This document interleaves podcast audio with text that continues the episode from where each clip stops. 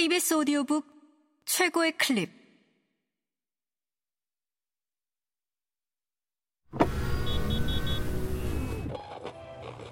KBS 오디오북.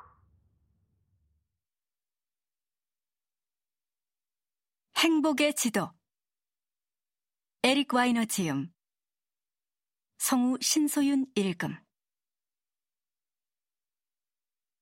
알베르트 아인슈타인이 베른에 살았다. 그는 이곳에서 내 평생 가장 행복한 생각을 했다고 말했다. 그가 말하는 행복한 생각이란 나중에 특수상대성 이론으로 결실을 맺은 깨달음이다. 그가 살던 집은 이 도시 중심부 쇼핑가에 있는 소박한 아파트였다.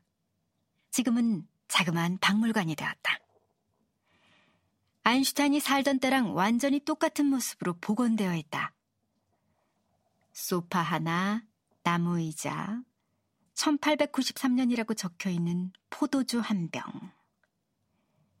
아들 한스를 태우던 유모차. 그가 특허국 사무원 시절 출근할 때 입었던 양복. 젊은 아인슈타인을 찍은 흑백 사진도 여러 장 있다. 머리가 사방으로 정신없이 일어서기 전에 그가 가족과 함께 포즈를 취하고 있다. 그의 아내와 아들은 카메라를 정면으로 바라보고 있지만 아인슈타인은 모든 사진에서 어딘가 먼 곳을 바라보고 있다. 에너지와 물질에 대해 생각하고 있는 걸까? 아니면 이 결혼 생활에서 벗어나야겠다는 생각을 하고 있는 걸까? 나중에 그는 실제로 그렇게 했다.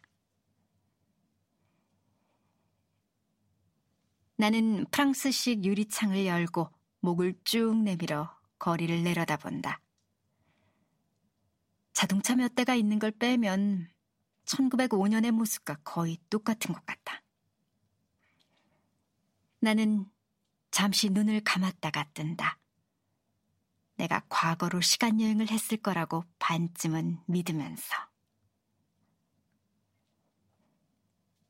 사실 이론적으로는 그런 일이 가능하다는 것을 아인슈타인이 증명하지 않았던가.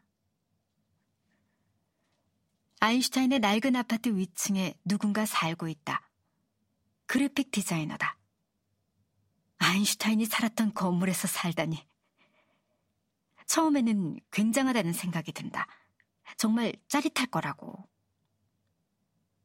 그런데 잠시 후 심리적 압박이 엄청날 것 같다는 생각이 든다. 계단을 오를 때마다 아인슈타인이 올랐던 바로 그 계단을 오를 때마다 이는 MC 제곱 같은 것이 생각나지 않는다면 실망할 것 같다. 그래, 나는 이런 데서 살기 싫다. 아인슈타인도 나처럼 베른이 쾌적하지만 지루한 곳이라고 생각했다.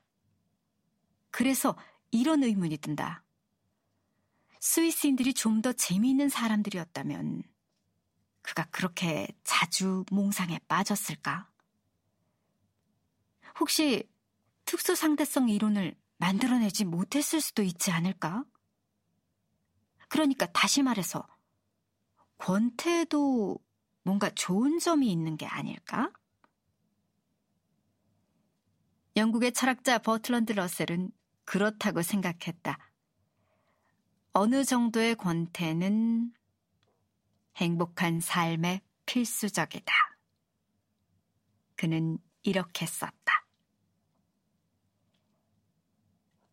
어쩌면 내가 스위스 사람들을 잘못 판단한 건지도 모른다.